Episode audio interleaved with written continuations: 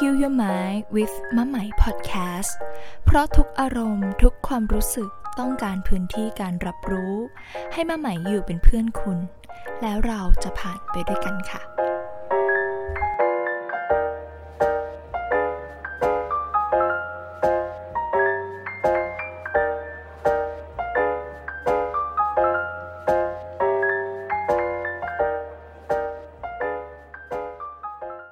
วัสดีค่ะ ทุกๆ คนกลับมาพบเจอกันอีกแล้วนะคะ ใน Heal Your Day Heal Your Mind with มาใหม่ Podcast ค่ะ ก็ขอบพระคุณนะคะ EP ที่ 21 แล้วอะ ขอบคุณจากใจจริง อันนี้จริง ๆ เลยแบบว่าขอบคุณมาก ๆ ค่ะ ที่อยู่ฟังนะคะ ใครที่ได้ฟังจนถึงวินาทีนี้ไหม อยากบอกว่าไหมขอบคุณนะคะ แล้วก็ไม่แน่ใจเลยว่า เขาเรียกว่า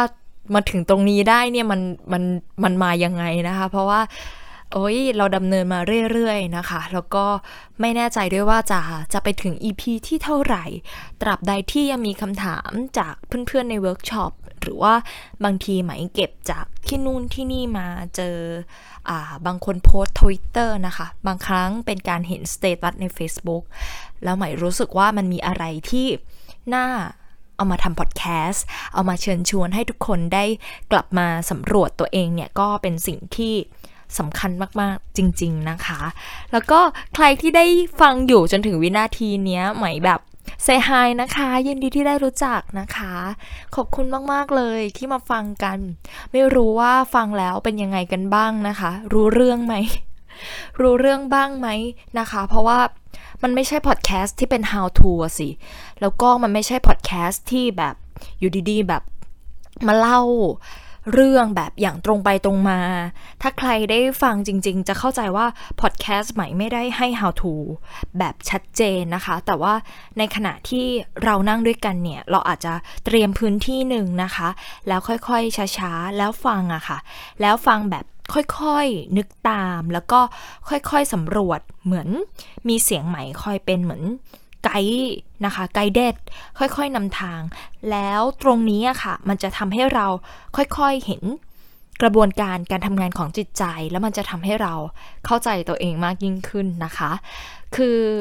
มีสิ่งหนึ่งที่หมายเคยเข้าใจผิดเมื่อก่อน ในการที่เราเข้าใจตัวเองเนี่ย เราเข้าใจตัวเองหมายความว่าเราต้องเข้าใจว่าฉันอยากเป็นใครค่ะ เป็นใครสักคนอนาคตอีก 5 ปี 10 ปี 20 ปี หรือจ็อบที่เราจะทำเราเข้าใจว่าการเข้าใจตัวเองเป็นเช่นนั้นนะคะ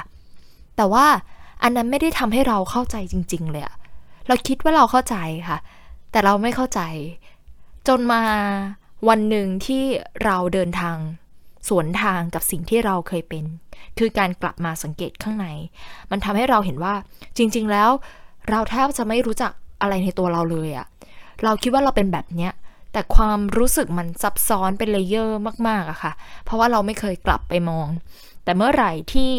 เรากลับไปมองจริง ๆ เราจะค่อยๆเข้าใจเห็นถึงการทำงานค่ะ ที่มันซ้อนกันอยู่แล้วเราก็จะอ๋อ มันเป็นอย่างนี้เอง แล้วมันก็จะทำให้เรามีมุมมองชีวิตที่เปลี่ยนไปค่ะ เรียกได้ว่าอารมณ์ที่เกิดขึ้นค่ะ คือมันเข้ามาบ่งบอกให้เราเข้าใจชีวิต อันนี้ไหมบอกก่อนเนาะแบบมีเพื่อนๆหลาย ๆ คนค่ะ สงสัยว่า เอ๊ะ spiritual คืออะไรนะคะ การเติบโตทางจิตวิญญาณคืออะไร อ่า มันเป็นเรื่องแบบผีๆหรือเปล่าไหมใช้คำว่าในมุมมองของไหมเนาะที่มีต่อสิ่งนี้ค่ะ จริงๆ แล้วร่างกายของเราเนี่ยทำงานสัมพันธ์กันมากในชีวิตนี้ที่ที่เป็นในเชิงของ holistic healing เนาะกายใจจิตวิญญาณสัมพันธ์กัน แล้วมันก็ทำงานไปในระบบเดียวกันค่ะ ไม่มีอันไหนที่ไม่เกี่ยวข้องกันเลย เพราะมันเริ่มต้นที่จาก energy healing ก่อนจากสิ่งที่มันอยู่ในสุดอะค่ะ คือ spiritual คือการขับเคลื่อนทางจิตวิญญาณ แล้วมันก็ค่อยๆ ส่งผลไปยังทางด้านของจิตใจ เกิดอารมณ์ขึ้นมา พอเกิดอารมณ์เกิดพลังงาน มันก็ส่งผลต่อทางด้านร่างกาย แล้วทาง spiritual คืออะไร มันคือสิ่งที่เราบ่งบอกอะค่ะว่า เราเข้าใจชีวิตว่าอย่างไร เรา dive ชีวิตว่าอะไร เราเข้าใจว่าชีวิตคืออะไรอะค่ะ สิ่งนี้ลึกซึ้งมาก มันจึงไปเป็นเชิงทางจิตวิญญาณนะคะ เพราะว่าเราขับเคลื่อนชีวิตด้วยกันที่ว่าเราเข้าใจอะไร แล้วหมายอยากจะบอกว่าสิ่งนี้อะค่ะ เราจะเข้าใจตัวเองได้ดีขึ้น เมื่อเราเอา KPI ที่มันเป็นเรื่องของความสงบสุขที่เรานิ่ง ๆ กับตัวเอง และเราจะเข้าใจอะค่ะว่าชีวิตคืออะไร หมายเดินทางอย่างนั้นนะคะ เราใช้ความสบายเป็น KPI ข้างในอะซึ่งไม่ใช่ความสุขค่ะ ความสบายมันเริ่มจาก mental health ก่อน แล้วก็ค่อยๆไปทางด้านทางด้านร่างกายนะคะ เนี่ยเวลาเราทำอะไรที่มันถูกต้องหรือถูกทางเราจะรู้ตั้งแต่ข้างในว่ามันใช่หรือไม่ใช่ แล้วก็เป็นอีกอย่างหนึ่งที่อันนี้คุณพสินอินทรวงศ์นะคะ ให้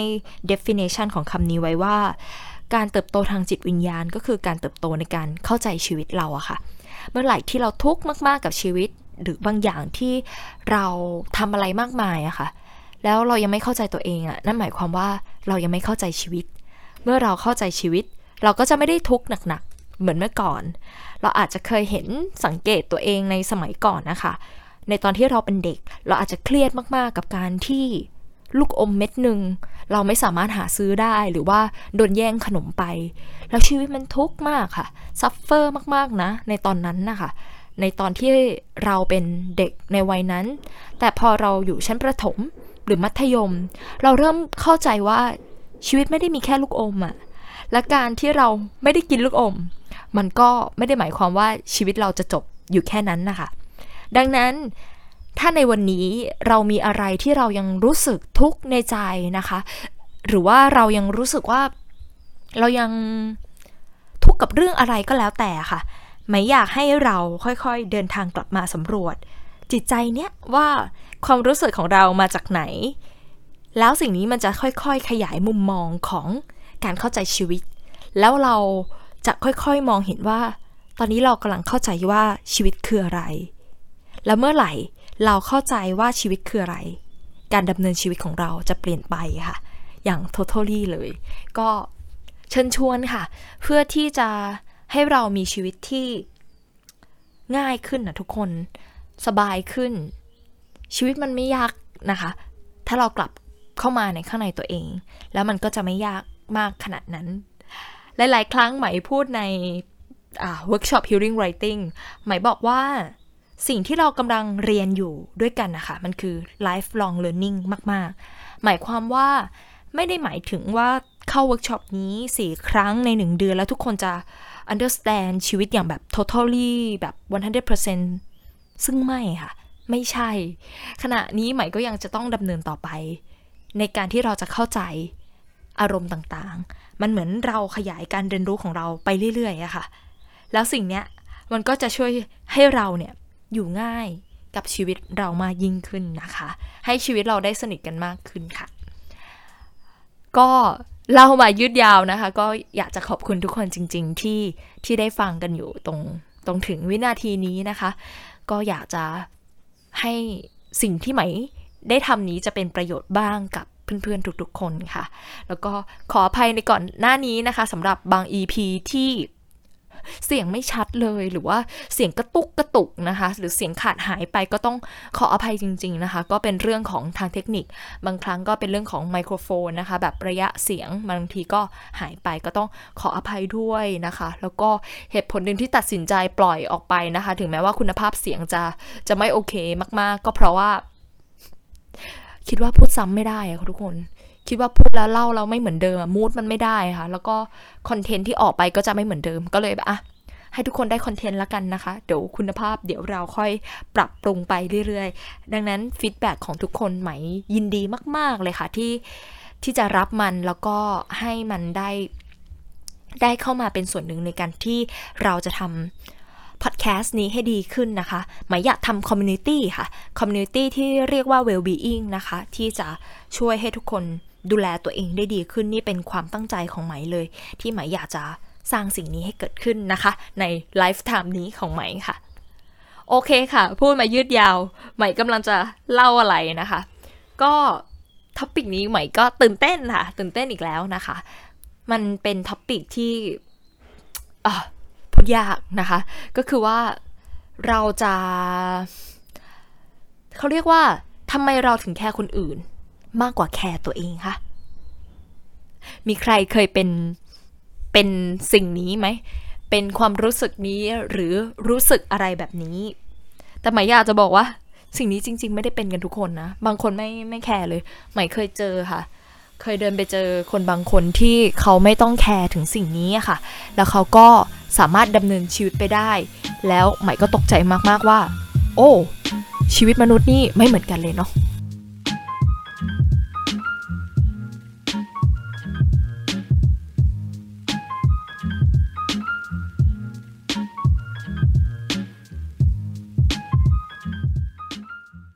คราวนี้เรามาดูกันต่อนะคะว่าทำไมเราถึงกลายเป็นคนที่แคร์คนอื่นมากกว่าแคร์ตัวเอง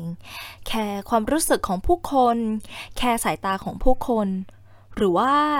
เรากำลังแคร์อะไร มากกว่าแคร์ว่าเราแคร์อะไร ที่สำคัญที่อยากชวนเพื่อนๆกลับมามองมากๆก็คือว่า การแคร์คืออะไรอะตัวเราแคร์เนี่ยเรากำลังให้ definition ของมันว่าอะไร ก่อนที่เราจะหาคำตอบของชีวิตนะคะหมายอยากชวนทุกคนค่อย ๆ กลับมาถอยเห็นถึงคำถามหรือการตั้งคำถามสิ่งนี้กับตัวเอง แล้วมันจะค่อยๆบ่งบอกว่าเรามี mindset อะไรกับชีวิตของเราอะค่ะ แล้วสิ่งนี้มันก็จะนำมาสู่คำตอบได้ การแคร์เนี่ย บางครั้งค่ะ เราเหมือนที่จะปรารถนาดีใช่ไหมคะอะอยากให้เขามีความสุข อยากให้เขา มีความสบายใจอยู่ดีกินดี หรือบางครั้งค่ะหมายเคยเจอ บางครั้งเรามักใส่คำว่าเป็นห่วงค่ะ เนี่ยนะ เราอยากให้เธอทำแบบนี้เนี่ยเป็นเพราะว่าเราเป็นห่วงเธอมากๆค่ะ หมายอยากเล่าเรื่องหนึ่งให้ฟังเรื่องนี้ก็เป็นเรื่องของชีวิตจริงมาก ๆนะคะ ที่เล่าเรื่องนี้เพราะว่าอยากให้ทุกคนเห็นตัวอย่างอย่างชัดเจนนะคะไหมเป็นคนหนึ่งที่เมื่อก่อนเนี่ย ตกล่องของ topic หัวข้อนี้มากๆ ก็คือว่าเราแคร์คนอื่นมากกว่าแคร์ตัวเองค่ะ แล้วก็เรามักจะหยิบการ์ดนี้ค่ะ การ์ดคำว่าเป็นห่วงค่ะ เราเราเป็นห่วงนะ เราถึงเนี่ยทำให้เธอ เราเป็นห่วงนะ ถึงถึงจัดการให้เธอค่ะ แล้วสิ่งที่เกิดขึ้นก็คือวันหนึ่งค่ะ มีเพื่อนคนหนึ่งที่เขากล้าพูดค่ะ กล้าพูดกับเราอย่างตรงไปตรงมา มันเป็นวันที่สั่นสะท้านมากๆเลยค่ะ เพราะว่าสิ่งที่เราเชื่อนะคะ สิ่งที่เรายึดถือว่ามันเป็นคุณงามความดีอะสิ่งที่เราแบบโอ้โหเราเราอุตส่าห์ปฏิบัติแบบทำมันมาทั้งชีวิต เพราะเราเชื่อว่ามันดีใช่ไหมคะ ที่เราจะทำให้กับผู้คนเพื่อนคนนี้ก็ feedback อย่างตรงไปตรงมา แล้วก็บอกว่าเขาไม่ได้ต้องการในสิ่งที่เรามอบให้อะค่ะเขาบอกว่าเราให้แบบ too much จนจนเขารู้สึกว่ามันอึดอัดอะค่ะ แล้วเขาก็ไม่ได้ต้องการ เราเราช็อกไปเลยค่ะ มันแบบมันมันเจ็บมันมันปวดปวดใจนะคะ ช็อก แล้วมันรู้สึก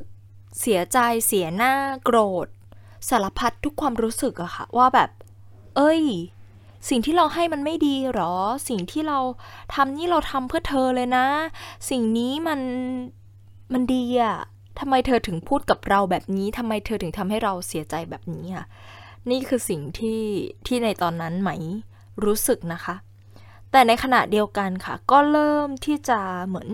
ฉุกคิดอะไรบางอย่างได้ค่ะ จากสิ่งที่เพื่อนพูดมากๆ เพราะว่าเพื่อนพูดว่าเขาไม่ได้ต้องการ เราก็เลยเริ่มกลับมา เอ๊ะ กับสิ่งที่เราทำอะค่ะว่า เขาอาจจะต้องการแบบนึง แล้วทำไมเราถึงให้ เยอะขนาดนั้นทำไมเราถึงให้มากขนาดนั้น กับสิ่งที่เขาต้องการนะคะ แสดงว่าการให้ในแบบของเราเนี่ย มันอาจจะไม่ใช่เป็นการให้เพื่อเขาอะค่ะ มันก็เลยกลับมามองว่า เอ๊ะ หรือเรากำลังให้เพื่อตัวของเราเองค่ะเพื่อให้ตัวเราสบายใจ เพื่อให้ตัวเรารู้สึกมีที่ยืน ให้รู้สึกว่า เราเป็นคนที่สมดังความปรารถนาและความคาดหวังที่เราได้ดูแลค่ะ เหมือนเราสวมหมวกของการเป็นผู้ดูแลอะไรสักอย่าง และเราก็ถือยึดถือตัวนั้นว่าเป็นตัวตัวที่ดีค่ะ ตัวที่ดีงามของเราแล้วเราก็ทำมัน หลังจากวันนั้นใช้เวลานานอยู่ค่ะ ประมาณแบบโอ้โหกว่าจะเรียลไลซ์กว่าจะตกผลึก สิ่งนั้นจริง ๆ กว่าจะถอดถอนความ ความที่เรายึดถือตรงนี้มามากๆค่ะ เพราะว่ามันอยู่กับเรามานานเหลือเกิน แล้วก็พอได้กลับมาสำรวจคือคือมันก็มีที่มาทุกคนค่ะ มันมันก็ไม่ได้ลอยมาเนาะมันก็มีที่มาที่ไปเรื่องการเลี้ยงดูการอบรมที่เราเข้าใจว่าอย่างนั้นนะคะมันเป็นการเสียใจแต่มันเป็นการเสียใจที่ที่มันเพื่อตัวเราด้วยอะค่ะ บางครั้งค่ะ บางครั้งที่เราแคร์คนอื่นมากกว่าแคร์ตัวเองอะ ถ้าเรากลับมาสังเกตตัวเองจริง ๆ อย่างอย่างไม่โกหกตัวเองอย่างซื่อตรงกับตัวเองอะค่ะ เราเหนื่อยไหมอย่างเงี้ยค่ะ อันนี้เราก็ต้องถามตัวเอง เพราะว่าบางครั้งมันคือ too much อะค่ะ too much คือมันเยอะมากเกินไป แล้วมันใส่ความพยายามในการทำอะค่ะ ความพยายามทำว่าแบบถ้าฉันไม่ทำฉันจะไม่มีที่ยืนนะ ถ้าฉันไม่ทำฉันจะกลายเป็นคนที่ไม่น่ารักค่ะ ถ้าฉันไม่ทำฉันจะกลายเป็นคนที่ อืม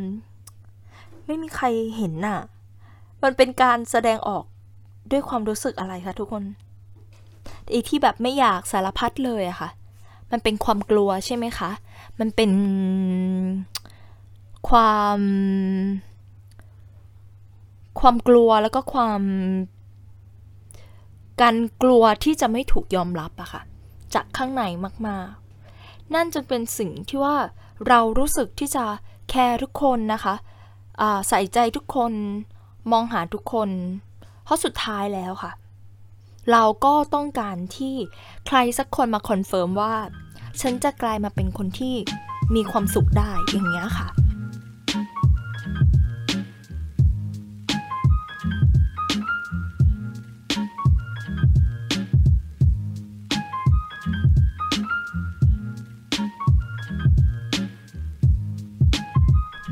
พอฟังมาถึงตรงนี้แล้วเพื่อนๆเป็นยังไงกันบ้างคะ เห็นอะไรที่มันค่อยๆผุดขึ้นมาในใจของเราบ้าง ใหม่ไม่แน่ใจว่าด้วยเหตุอะไรหรือว่าเพราะอะไรนะคะ เพื่อนๆถึงตัดสินใจที่จะมาฟังพอดแคสต์ของใหมในตอนนี้ค่ะ ใน EP นี้ แต่ว่าไม่ว่าจะอะไรพามาหมอยากให้เรากลับมาสำรวจตัวเองเสมอค่ะว่า เบื้องลึกเบื้องหลังของการที่เรากำลังตัดสินใจอะไรบางอย่าง เราทำไปด้วยความรู้สึกอะไรค่ะ หลาย ๆ ครั้งเราอาจจะไม่ได้มองว่า เออ เราตัดสินใจไปทำด้วยเพราะอะไร มันก็เลยเหมือนว่าเราทำไปโดยอัตโนมัตินะคะ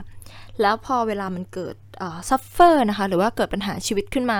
เราก็จะมองไม่ออกเลย เพราะว่าทุกอย่างค่ะ มันจะมองด้วยกรอบของคำว่า ก็ฉันทำมันอย่างดี ฉันทำด้วยความรู้สึกดี ฉัน ฉันมีแต่ความดีที่จะให้อะค่ะ และหลายครั้งเราก็ถูกกับกรอบของความดีที่เรามีให้กับตัวเรา แล้วก็คนแต่ละคนก็จะมีกรอบความดีที่ไม่เหมือนกันนะคะ ดีของฉันอาจจะไม่เหมือนดีของเธอ ดีของเธอก็อาจจะไม่เหมือนดีของของคนที่บ้านค่ะ เราต่างมีกรอบความเชื่อความงามในความดีกันคนละแบบ แต่ถ้าเราค่ะ หยุดนิดนึง และถอยกลับ อีกนิดนึง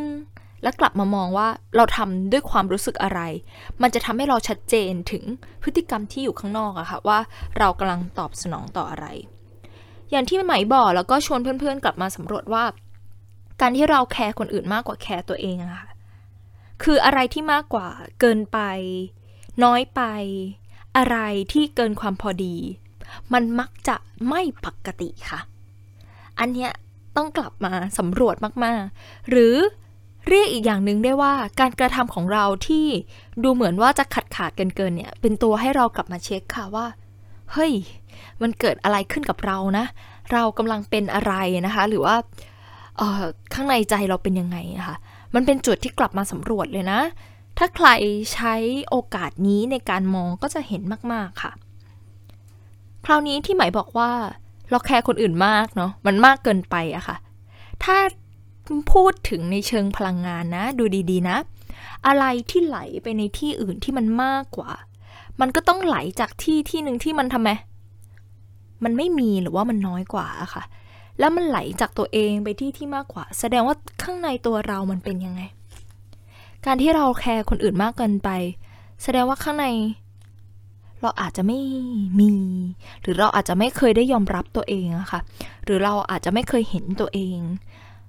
เห็นตัวเองว่า เรากำลังกลัว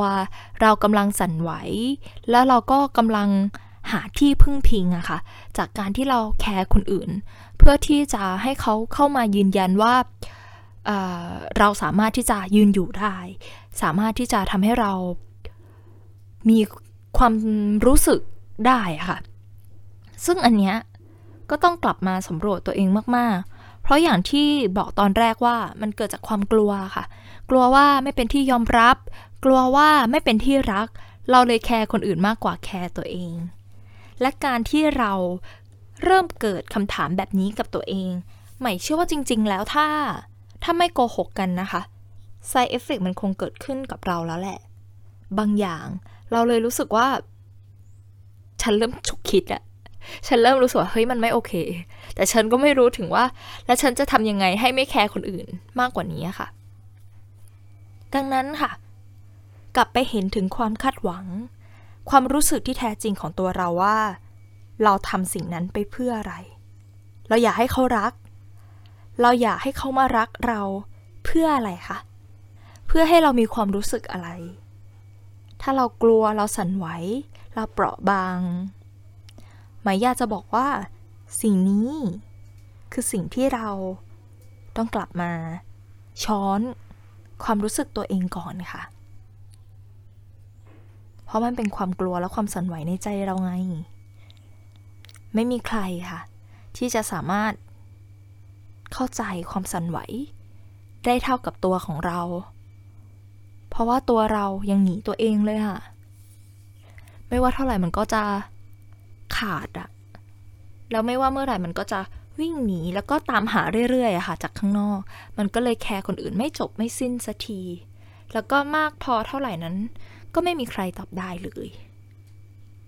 เราสามารถกลัวได้นะคะ เราสั่นไหวได้ค่ะ เราเปราะบางได้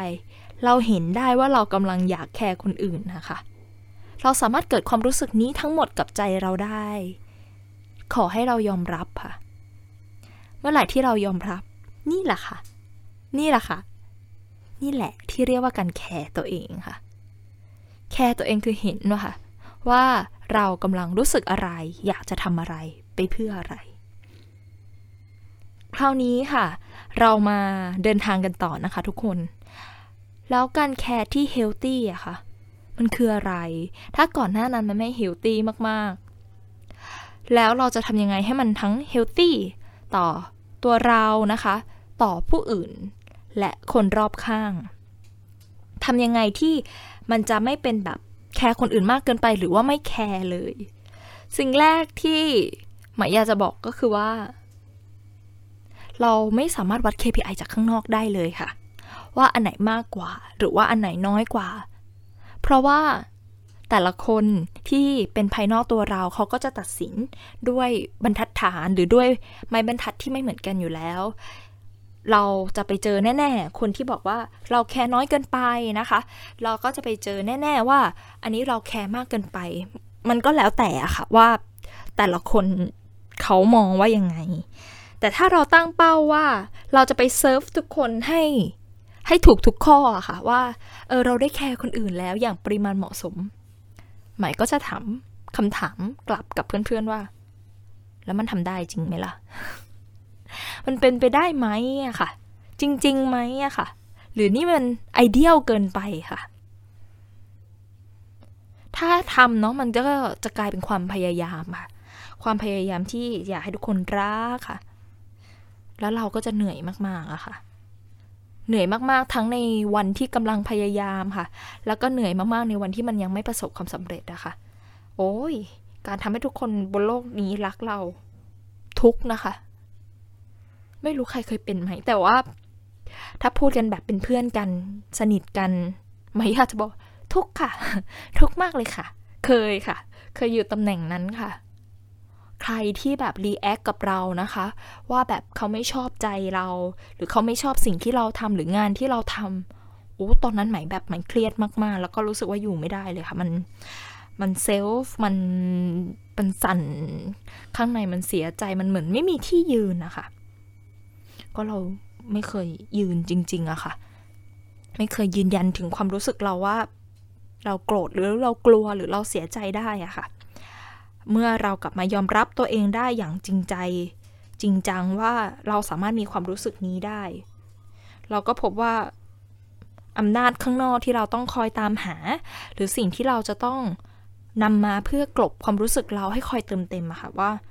มันไม่จำเป็นเลย วันที่เราโอบกอดตัวเองได้มันเพียงพอค่ะ แล้วมันจบจบจริง ๆ ค่ะ แล้วการเฮลตี้ ที่จะแคร์คนอื่นนะคะ มันเป็นยังไง มันก็เริ่มจากข้างในอะค่ะว่า เราทำกระทำการบางอย่างด้วยความรู้สึกอะไร ถ้าเราทำด้วยความกลัว มันก็จะเป็นการออกมาอย่างกลัวๆค่ะ ไม่ทำมากเกินไปก็ทำน้อยเกินไป หรือไม่ก็เฝ้ารอ การคาดหวังว่าเมื่อไหร่เธอจะชมฉันหรือว่าเมื่อไหร่เธอจะเห็นค่าฉันหรือแม้กระทั่งตัวเราที่วิ่งไปแคร์คนอื่นสารพัดเลยค่ะ รอให้เขามารับ นี่ก็คือทำไปด้วยความกลัว ถ้าเราทำไปด้วยความแบบอ่าที่จริงความไม่มั่นใจก็เป็นความกลัวนะ อะไรก็แล้วแต่ค่ะที่ที่เรารู้สึกข้างในอะมันก็จะเป็นการกำหนดการกระทำที่ว่าเราทำไปด้วยความรู้สึกที่เรามั่นคงไหมในการที่เราจะทำแต่ถ้าเราทำการเฮลตี้ว่าเราเราเฟิร์มกับตัวเองอะค่ะ เรามั่นใจเราพอดีเราเรายอมรับตัวเองได้ มันมันอัศจรรย์มากนะคะ เพราะว่าสิ่งที่เราทำออกไปมันจะพอเหมาะพอดีอะค่ะ หรือว่าอีกอันนึงเขาจะเรียกว่าการที่เราสามารถรู้จังหวะของเวลาอย่างพอเหมาะพอดีเหมาะสม มันเป็นปัญญาเลยนะคะ ปัญญาที่รู้ว่า เออ เราจะทำอะไรเท่าไหร่อะค่ะไม่ได้ทำเพราะความกลัวไม่ได้ทำเพราะความโกรธ แล้วข้างในเราเต็มทุกอย่างมันจะออกมาเองโดยธรรมชาติ แต่สิ่งที่จะกลับมาเช็คได้มาก ๆ คือ KPI ข้างใน ย้ายแล้วนะทุกคน ย้าย KPI แล้วนะ จากข้างนอกอะค่ะ คราวนี้มาเป็น KPI ข้างใน มันนิ่งได้ไหม มันสงบได้ไหม มันสบายใจได้ไหม แล้วสิ่งที่เราให้ออกไปมันจะเป็นความเมตตาของเราที่มันมีมากพอ แล้วมันล้นออกไปถึงคนข้างนอกอะค่ะ แล้วมันจะไม่หวั่นไหว มันจะไม่สั่นไหวว่า ใครจะมองเรายังไงก็ได้ ใครจะตัดสินยังไงก็ได้ เขาจะไม่รักก็ได้ เขาจะไม่รับก็ได้ เพราะเราไม่ได้ทำเพื่อ serve ego เราอะค่ะ แต่เราทำเพราะว่า เออเรามีมากพอแล้วมันก็ล้น แล้วเราก็จะรู้ว่าทำได้มากเท่าไหร่มันถึงจะพอค่ะไอ้คำว่าขาดขาดเกินเกินมันก็จะน้อยลง ถ้าเรากลับมาสังเกตหรือว่าเอา sensation ที่กลับมาข้างใน พอมาถึงตรงนี้หลายคนจะบอกว่า โอ้โห ไหมนำมาทำจังเลย ไม่มีอะไรที่แบบเห็นเป็นชัด หรือว่าเป็นรูปธรรมเลยเหรอ ไหมจะบอกอย่างนี้นะคะ แล้วก็เชิญชวนมากๆเลยว่า รูปธรรมก็ไม่สำคัญเท่า ข้างใต้รูปธรรมทำไปด้วยอะไรอะค่ะ ภายใต้ความรู้สึกนั้นคืออะไรอะค่ะ จริงๆนะคะ บางครั้งการกระทำข้างนอกเหมือนเดิมเลยค่ะ แต่ความรู้สึกข้างในเราเปลี่ยน ผลลัพธ์มันก็จะออกมาต่างกัน มาก ๆ มันจึงเป็นความสำคัญค่ะ แล้วก็เป็น เป็นสิ่งที่มีเสน่ห์เป็นสิ่งที่เป็นความอัศจรรย์และเป็นประโยชน์ของการที่เรากลับมาดูตัวเองอะค่ะ แล้วคนแรกที่จะไม่เหนื่อยเลยอะคือตัวเราค่ะ เราเห็นความสำคัญของตัวเอง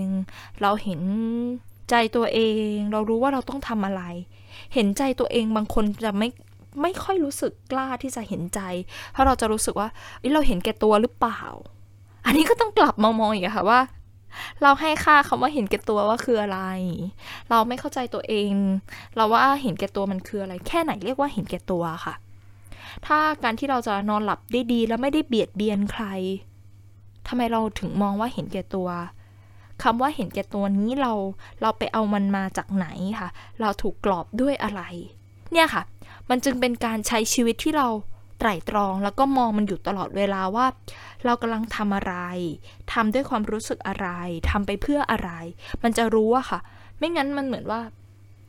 มันเป็นเสียงลอยลม เสียงของใครสักคน เสียงของหนังสือบางเล่ม เสียงของสังคม เสียงของโซเชียลมีเดียค่ะ ที่เขาบอกเราว่าดีสักอย่างค่ะ ดีอันนี้ควรทำอันนี้ไม่ควรทำแล้วเราก็ไล่ตามกันไป จนเราลืมกลับมาดูว่า เราทำไปทำไมอะค่ะ แล้วก็กว่าจะมารู้ตัวเองทีก็ เฮ้ยเหนื่อยจังเลย ไม่มีพลังชีวิตจังเลยหรือว่าแบบ เกิดอะไรขึ้นกับฉันเนี่ย อันนี้ก็จะเป็นตัวบ่งบอกค่ะว่า เราทำอะไรอยู่นะคะ อาจจะทำอะไรที่ไม่เหมาะค่ะ ดังนั้นหมายอยากจะบอกอย่างนี้นะคะว่าทุกครั้งที่เราเกิดเรื่องไม่สบายใจเกิดขึ้นค่ะ ไม่ว่าจะทางกายหรือว่าจะทางใจ อันนี้เป็นประโยชน์กับเรามากๆค่ะ เป็นของขวัญของชีวิตเลย แล้วใหม่ก็เดินทางแบบนี้เหมือนกันนะคะคือใหม่ใช้เป็นตัวที่เอาไว้สำรวจตัวเอง เมื่อไหร่ก็ตามที่เริ่มไม่มีความสุขแล้ว หรือว่าเริ่มเครียดแล้วเราจะกลับมามองทันทีว่าเกิดอะไรขึ้นนะคะ เราใช้ mindset อะไรในการดำเนินชีวิต เรื่องข้างหน้ามันเกิดอะไร เรากำลังทำอะไรอยู่อะค่ะ มันถึงฟ้องกับเราได้แบบนี้ แล้วก็เมื่อไหร่ที่เราคลิกกับมันได้ มันจะค่อยๆเห็นทางออกขึ้นมาเลยค่ะ ดังนั้นแล้วนะคะ การที่เราจะ care ตัวเองได้ แล้วก็ care คนอื่นได้อย่าง healthy หรือว่าอย่างเหมาะสม มันคือการที่เรากลับมาค่ะ กลับมาที่ตัวของเรา กลับมาที่ใจของเรา กลับมาที่เซนเซชันทั้งหมดค่ะ ของตัวเราเลยค่ะ ว่าเรากำลังรู้สึกอะไร เราทำอะไรมากเกินไป เราทำอะไรน้อยเกินไป มันเห็นค่ะ มันเห็นว่าเรากำลังทำเนี้ย ไปด้วยความกลัวไหม หรือทำไปด้วยความอยาก ทั้งหมดนี่เลยค่ะ ก็จะทำให้เราเริ่มรู้ว่าขอบเขตของเราอยู่ ที่ไหน ในบางเรื่อง บางครั้งเราเราแคร์คนอื่นจนเราสูญเสียพลังงาน ใช้คำว่าอาจจะ drain energy ก็ได้ การกลับมาเห็นตัวเองมันจะรู้ว่า อันนี้มากเกินไป อันนี้น้อยเกินไป แล้วมันจะทำให้เราฝึกการยืนยัน ในการที่เราจะกำหนด boundary อะไรที่ที่มันเหมาะสมกับตัวเราอะค่ะ อย่างเช่นหมายบอกว่าการที่เราจะนอนให้เพียงพอ แล้วกล้าปฏิเสธ ใครสักคนที่กำลังกินเวลาของเราอะค่ะ มันไม่ได้เรียกว่าเห็นแก่ตัวเลย และการที่เราเรียกว่าเห็นแก่ตัว หรือเรากำลังรู้สึกผิดนั้น ก็แปลว่าข้างในเรากำลังขับเคลื่อนอะไรบางอย่างในชีวิตด้วยความกลัวอยู่หรือเปล่า อย่างนี้ค่ะ มื่อไหร่ที่เรายอมรับตัวเองได้หมายย้ำอีกรอบหนึ่งนะ ยอมรับตัวเองได้เห็นความรู้สึกตัวเองได้ การกระการกระทำหรือคำพูดของเรามันจะเปลี่ยนค่ะ แค่นี้เองจากข้างในเนาะดังนั้น ฝึกที่จะกลับมารับรู้ความรู้สึกของตัวเองข้างใน รับรู้และยืนยันในสิ่งที่ตัวเองพูดค่ะ เหนื่อยบอกเหนื่อย ไม่ไหวบอกไม่ไหว พัก ก็บอก ไม่งั้นไม่มีใครรู้ค่ะ เราฝืนตัวเองเราโกหกตัวเอง สุดท้ายเราอะจะงงเองค่ะ เพราะมันทำอยู่ทุกวันจนในที่สุดมันจะแยกไม่ออกว่าอันไหนความจริง อันไหนความไม่จริงค่ะ แล้วสักพักก็จะเหนื่อยพอเหนื่อยก็หาตัวเองไม่เจออีกค่ะ เพราะมันซ่อนทับกันจนหาไม่เจอ เราสามารถแคร์คนอื่นได้ค่ะ แล้วเราก็แคร์คนอื่นอย่างเฮลตี้ได้ ในวันที่เรา เฮลตี้กับตัวเองมากพอ จังหวะพอดีพอเหมาะ พอสม พอควร เราจะรู้ค่ะ ว่าเราต้องทำอะไรทำได้จริง ๆค่ะ แต่มันต้องเริ่มจากการเห็นใจตัวเองก่อนนะ ถ้าเห็นใจตัวเองไม่ได้ ก็จบเหมือนกัน อยากส่งกำลังใจให้เยอะ ๆ เลยค่ะ ลองนั่งนิ่ง ๆ ด้วยกัน แล้วลองถามตัวเองเนาะวินาทีนี้ เรากำลัง รู้สึกอะไร ไหวไหม ไม่ไหว หรือยังไง ที่ต้องทำสิ่งนั้น ให้กับผู้คน คนกลุ่มนั้น เราทำเพราะความรู้สึกอะไร ข้างในเรากำลังรู้สึกอะไรคะ อบกอดเขาหน่อยนะ แล้วความรู้สึกจะค่อยๆบอกเราค่ะ ว่าเราต้องทำอะไร กอดตัวเองแน่น ๆ รักตัวเองแน่น ๆ ค่ะ มันมีประโยชน์มากจริง ๆ นะคะ อยากให้ทุกคนได้พบเจอสิ่งนั้นค่ะ แล้วเดี๋ยวเรากลับมาพบกันใหม่นะคะ ในพอดแคสต์ที่มีชื่อว่า Heal Day Heal Your Mind with มะใหม่ Podcast เพราะทุกอารมณ์ทุกความรู้สึก ต้องการพื้นที่การรับรู้ ให้มะใหม่อยู่เป็นเพื่อนคุณ แล้วเราจะผ่านไปด้วยกันค่ะ